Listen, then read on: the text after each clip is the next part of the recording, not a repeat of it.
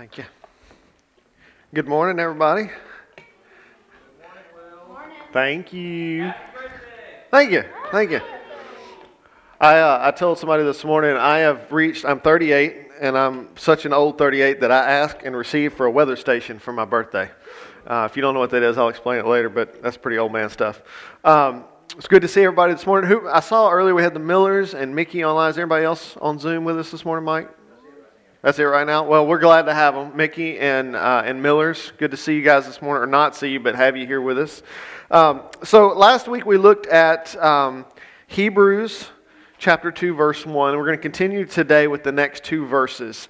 Um, the, the point that God really wanted us to drive home last week is that we all experience this tension in our lives, and, and that tension often becomes the source of temptation for us to, to drift away from who God has called us to be, the gifts that He has given us. Um, we didn't discuss really at all last week the reasons why that happens in our lives. We just discussed the fact that it does, and that the author uh, is encouraging us to not let that happen. And so today we're going we're gonna dive into the first why of why it's important to not let that tension pull us away from the men and women that God's called us to be. Um, today we're going to look at that first reason and, and uh, and the author of Hebrews is going to kind of help us understand that the things that we know to be truth, right? The things that are clear in Scripture, those truths cannot be ignored. And that's going to be our focal point today. That there are, there are things in our lives that we know to be true. And Leah, thank you so much for that testimony this morning. I want to affirm that the Lord absolutely wanted you to share that. It's going to tie perfectly in uh, later in the message. And so I'm going to, I'm going to draw us back to that for just a moment. But thank you for, for being vulnerable with us this morning.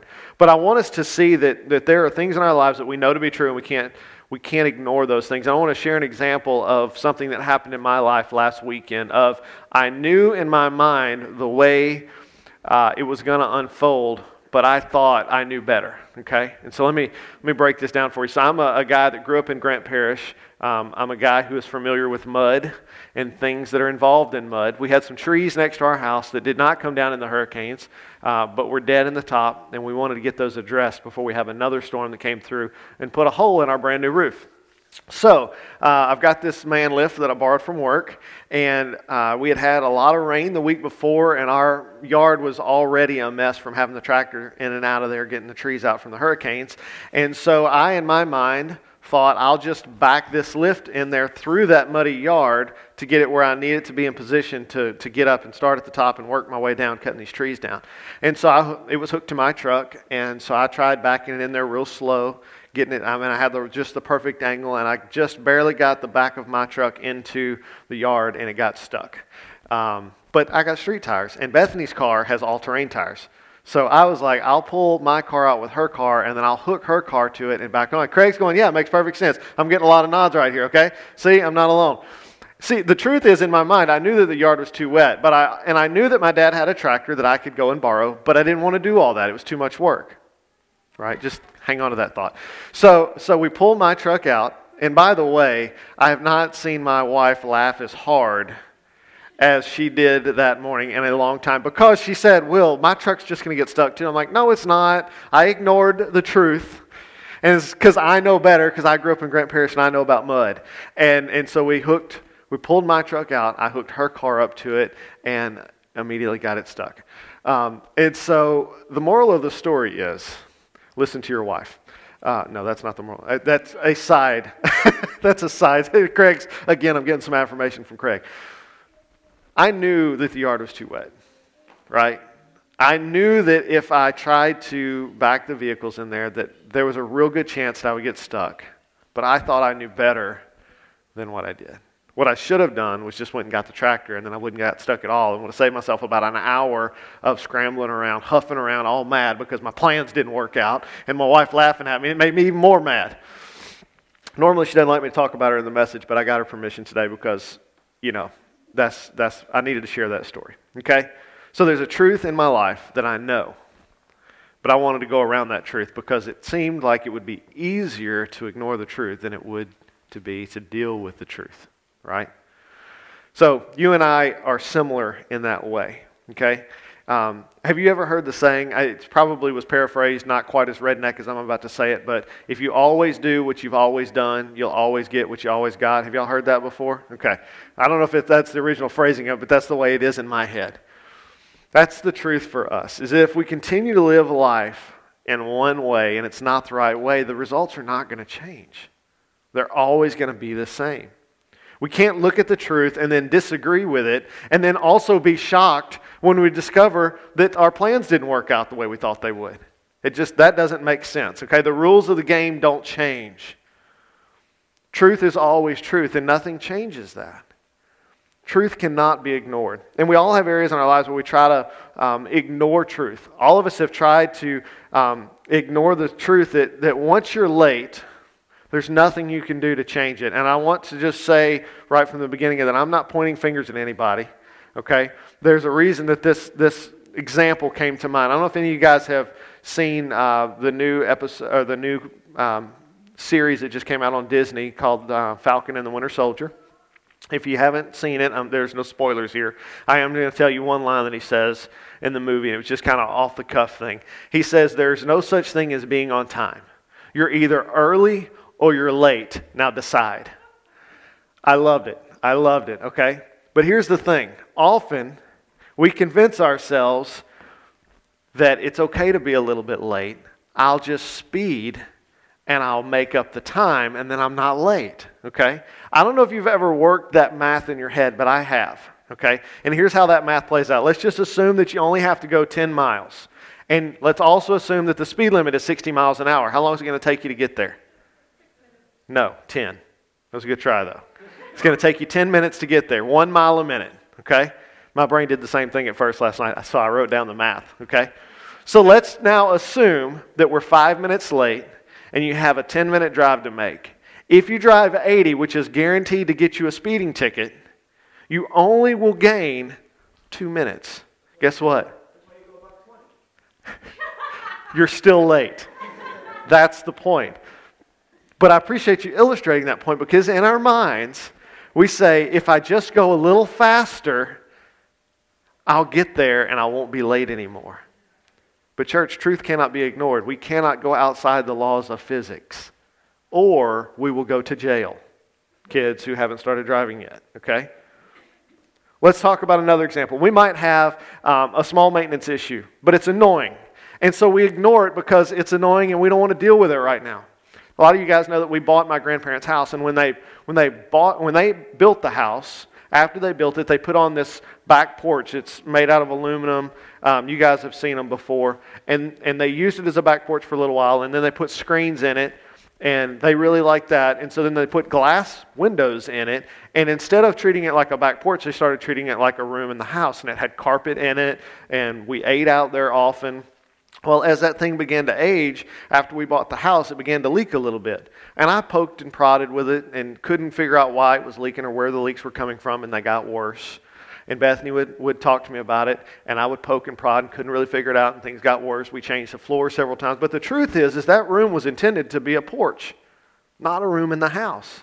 And it didn't matter how many times we put new floor in, it didn't matter the fact that we put an air conditioner in it, it was still a porch. And eventually we had to tear that thing down. But the truth was is that it was never built and never intended to be a room in a house. It was built to be a porch. And when I tried to treat it like something else, it didn't work out. Uh, another example dirty things have to be washed. Okay? And nobody, it doesn't matter if it's clothes, kids, dishes, dogs. It, it doesn't matter. People don't like washing things because it's annoying sometimes, especially when kids are rowdy. Can I get an amen from the rowdy kids? Those things are just difficult. I, I asked Luke's permission to, to share this story, um, and his response was absolutely, you have to tell this story. Uh, I guess a couple of months ago, the kids do the dishes in the evenings, and, and Luke just, he came to me and he's like, Dad, I hate doing the dishes. And I was like, dude, I get it. Dishes are the worst. And he said, I'm glad you feel that way. He said, when, do I, when is my turn over? And I said, Well, here's the deal, son. It was my turn until I had you. So your turn will be over when you have a child that is old enough to do the dishes. And he looked at me and was like, That's terrible, Dad. But there's truth there. There are often things in our lives we have to do that are unpleasant, but ignoring them doesn't make them be any less true. The dishes got to get washed. The clothes have to get washed. The kids have to get bathed at least once a week. Okay? There's often these truths in our lives that require our attention. And it doesn't matter how much we want to ignore them, they're still truth. Those things are still in our lives. This is the same issue that the author of Hebrews is addressing in our, in our scripture today. There are many things that, that they were being distracted from. They were being distracted from the beauty, and I love that, that Leah talked about that this morning the loveliness of Jesus. That's what I have written in my, here in my notes that they're distracted from the beauty of what Christ gave them by the unpleasantness in the rest of their lives. Remember, we talked about this last week, is that these people gave up their families, they gave up their jobs, they gave up their livelihoods, they gave up the peace that had existed in their lives in order to become followers of Jesus. And now there is this temptation because of that tension that they feel in their lives to drift away from who God had called them to be, to drift away from the truth. And, and when we read that word drift, think of um, I don't know if any of you guys have spent much time on a boat, but if you've ever tried to put a boat back on a trailer when you're in a river, the river's usually going this way or this way, and the boat comes in at a T, and you gotta you gotta time the cutoff of the engine just so that you go right up into the trailer. If you cut the engine too soon, you drift away. And that's the same idea here is that that often in our lives we pull back too soon, and that can cause us to drift away. Look at Hebrews chapter 2, verses 2 through 3 with me.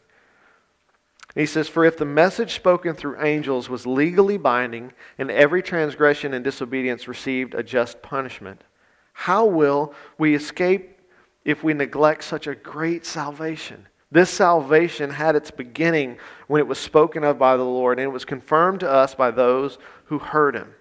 Follow the logic of these first two or of these two verses. He's, point, he's pointing back to the Mosaic law. And it was known in their culture. Remember, he's talking to the Hebrew people, right? And so this is the story, this is the truth that they have grown, grown up with.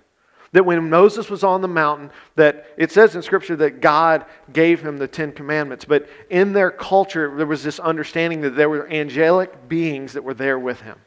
And so when he says in verse 2, For if the message spoken through angels was legally binding, and every transgression and disobedience received a just punishment, that's what he's calling their attention to. He's saying, You know this to be truth. We know that God gave us these rules. And we also know, because we grew up in it, that if we disobeyed this truth, there would be just punishment right? There's this idea, this is a, a normal way of, of teaching in this culture that if something is true in the small, it will also be true in the big. And that's what he's pointing to. He's saying, listen, if, if this was a big enough deal that God sent angels to deliver us this law and there was always going to be just punishment for it, how much greater will it be if God Himself gives us salvation and we ignore it or we turn away or we drift away. If the instructions from the angels had to be obeyed, how much more important was it to obey the direct instruction of God Himself? You see, again, he's, he's dealing with this tension, this longing to be reunited with their families, to get their source of income back. They were tempted in all of those ways to give up the truth of the gospel in order to receive those things. And, and your testimony this morning spoke directly to that. So, again, I want to affirm that the Lord was using that today. What Leah was describing was this desire to look a certain way. And that drew her away from the relationship that she longed her whole life to have. You see, truth cannot be ignored, it can't be done away with. What is true is always true as we look at our own lives, as we think about this for ourselves, we gotta, we gotta reconcile this. That if we break the law and there must be punishment, and we know that to be truth because that's why Jesus came, if we know that to be true, then we certainly cannot deny the gospel and expect to go unpunished. At first, when I was, when I was thinking through what I wanted to title this message, what I wanted our focus to be, my first thing that I kind of pointed to was that, that sin must be justified, right? God's got to deal with it. There's, there's no way to get around it. We cannot be in the presence of a holy God and be unholy because that blemishes his holiness. It's impossible. And so, in order for us to be in the presence of God, we have to deal with that sin in our lives. More specifically, Jesus had to deal with the sin in our lives. For the author, there's no desire just to give uh, instruction to, about proper doctrine. His desire is to reach our hearts and, more importantly, to move our will to action. You see, it's not, this is not about us just getting good head knowledge about how all of this works. Leah knew how a relationship with God was supposed to work. But it wasn't until God was able to move her will to action that things actually changed. And the same is true for each of us. Jesus declared his word to those who were easily robbed of his message. Think about that. Easily deflected by adversity or easily preoccupied with either anxiety or coveting. Jesus says himself, that the doctors come not for the healthy but for the sick, right? That's us.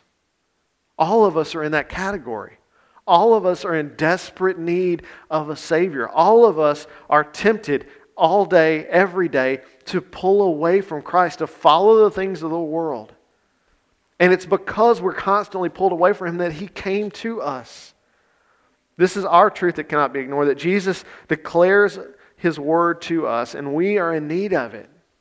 He came to those that needed his grace and mercy the most and shared the truth with us because we needed it. In church, how we respond to that truth makes a difference. In our passage, the author of Hebrews is trying to convince the people not to drift away. Remember, he told them to focus, to put their attention on, to remember the things that had been spoken to them and had been testified by those who were there, who saw and heard with their own eyes. I want us to think about this for just a moment. How we respond to the truth makes a difference in our lives. Look with me at Mark chapter 4. We're going to look at verses 15 through 19. And I love this morning, I leaned over to Bethany because the kids' stuff was on the seed. And today we're about to read a portion of the parable or the conclusion to the parable of the sower. You guys are familiar with this story. And this is uh, after the disciples asked Jesus some questions about it. This is his response, starting in verse 15. He said, Some are like the words sown on a path. When they hear, immediately Satan comes and takes away the words sown in them. And others are like seeds sown on rocky ground. When they hear the word, immediately they receive it with joy, but they have no root, and they are short lived. When distress or persecution comes because of the word, they immediately fall away. Others are like seeds sown among thorns. These are the ones who hear the word, but worries of this age, the deceitfulness of wealth, and the desires of other things enter in and choke the word, and it becomes unfruitful. Church, how we choose to receive the truth determines the outcome of the gospel in our lives. Leah, again's testimony of that today. She had given her life to the Lord, but she chose a certain area of her life and said, This one belongs to me, God. You can have everything else. And it impacted her relationship with God. And the, the same is true for us. Look what he goes on to say in verse 20. He said, And those like seed sown on good soil hear the word, welcome it, and produce fruit 30, 60, and 100 times what is sown. Listen, when we choose to receive the truth, when we receive it and we apply it to our lives, the Holy Spirit begins to work in us and fruit is produced. And I love that our, our children's message today was pointing specifically to that. Because what's inside a fruit? Seeds. That's how the cycle works. I, I, was thinking about this as we watched that. We're, a lot of us are pretty far removed from our, our eating cycle in terms of where we get our food. But I know I'm looking around the room, there are quite a few faces in here that are very familiar with that cycle, right? And that seeds are a big part of that. You got to remember when Jesus is talking to these people and he's thinking about, he's talking about seeds and where they're sown, he's talking to a group of people whose life literally depends on their ability to grow food for themselves. This is not just some random idea that he pulled out of the air.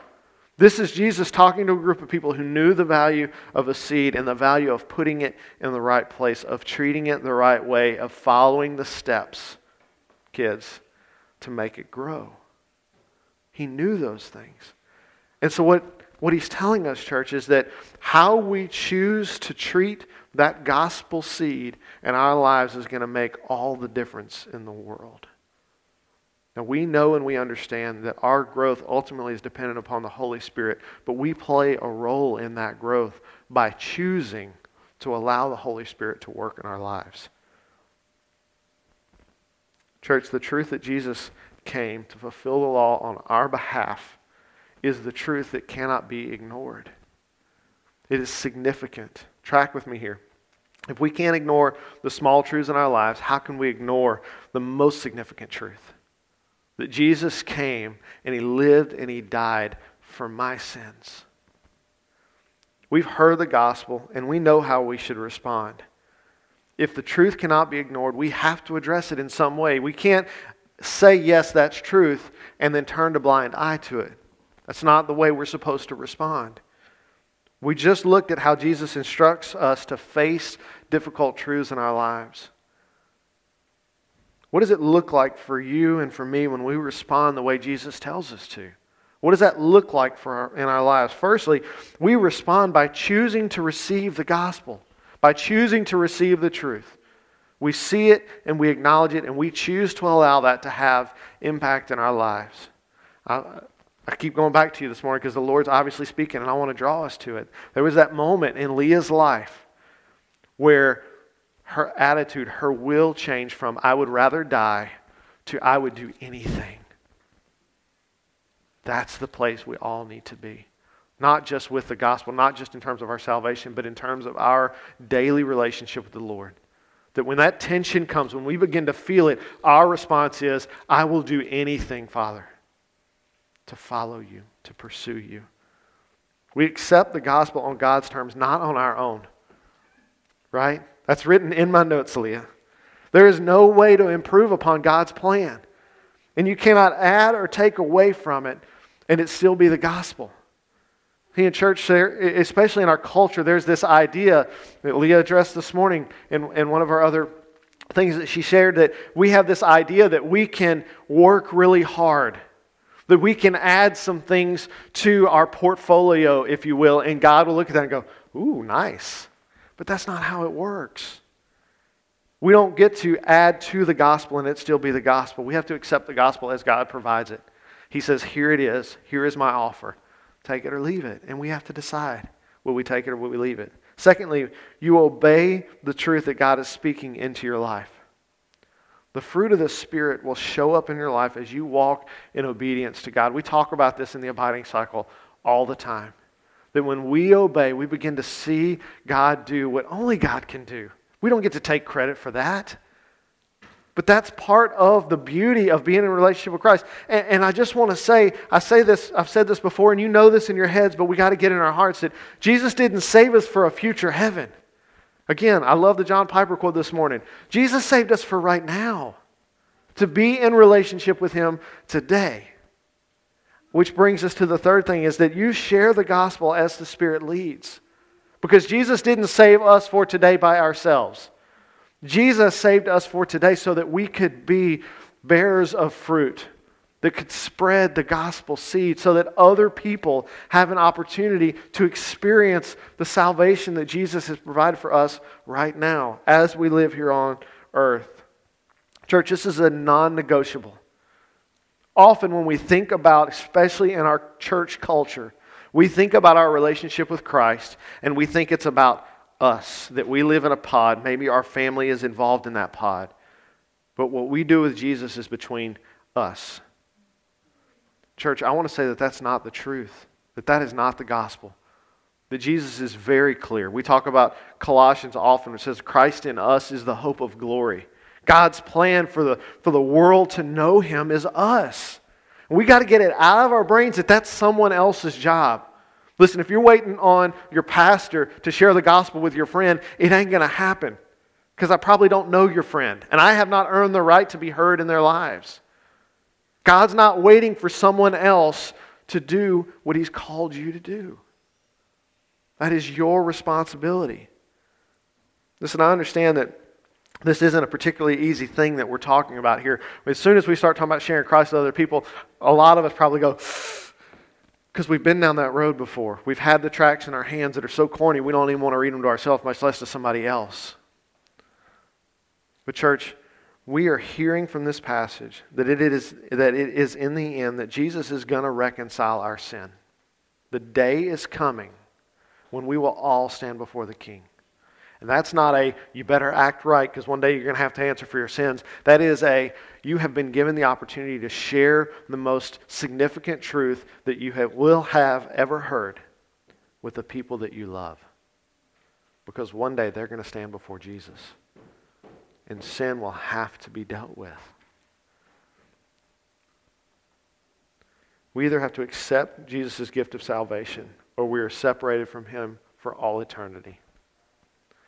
Those of us that are believers, we know that. We understand it. And what Jesus is calling us to do, church, is to live like it. Is to make our priorities in life not based around the things that we want, the things that we think will bring us joy, but around what He's calling us to do. We cannot ignore the truth that God has given us a story to share, and we got to share it. Share with your friends, like Leah did with us today, where you can say, Look, I thought I had it all figured out. And Jesus revealed to me that I didn't. And I didn't want to give in to that. But when I did, everything got better. Everything I'd ever wanted in my relationship with God got where it was supposed to be. Not because I worked really hard, but because I finally said, Jesus, I've had enough. I need you to do it for me. I've tried my best and I cannot do it. All of us have stories like that to share. I was thinking about this this morning. I'm going to continue to pray about this, but Easter's coming, and one of the things that I think would be incredible for us as a church is to give us opportunity to share our stories with one another here in this setting. What a better way to tell the world about the fact that Jesus died and rose from the dead to forgive us of our sins than to share our stories to say, I was dead in my sin, and this is what Jesus did for me. This is how it impacted my life. In church, not only do we have our own stories, but we share the stories of our brothers and sisters in Christ. We've all heard, we've responded to, and we've experienced the truth of gospel, and we are now a crowd of witnesses. If you go back, scroll back up. Um, David, if you would go back to Hebrews chapter 2, verse 2 through 3, I want to show you something real quick. Verse 3, the last part of it, says, This salvation had its beginning when it was spoken of by the Lord. Okay, we know that. Look at that last part. And it was confirmed to us by those who heard them. Church, having a crowd of witnesses is significant. Think about this in a legal setting. If you're in a court of law and there is even a single eyewitness, that is admissible as truth. And so, what I'm getting at today is we don't just have our own story, we have our stories collectively. Last week, somebody in our life group shared something that God's been doing in their life that's really difficult. And that person started their story with Listen, I might be crazy and I'm not sure, but let me tell you what is going on in my life. And we were able to sit around that table and say, You're not crazy, man. We've been in similar situations where God spoke something that looked like it was so outside of the box that there's no way it could happen. There's no way it could be truth. And as we continue to follow, we discover that Jesus is so much bigger than we are.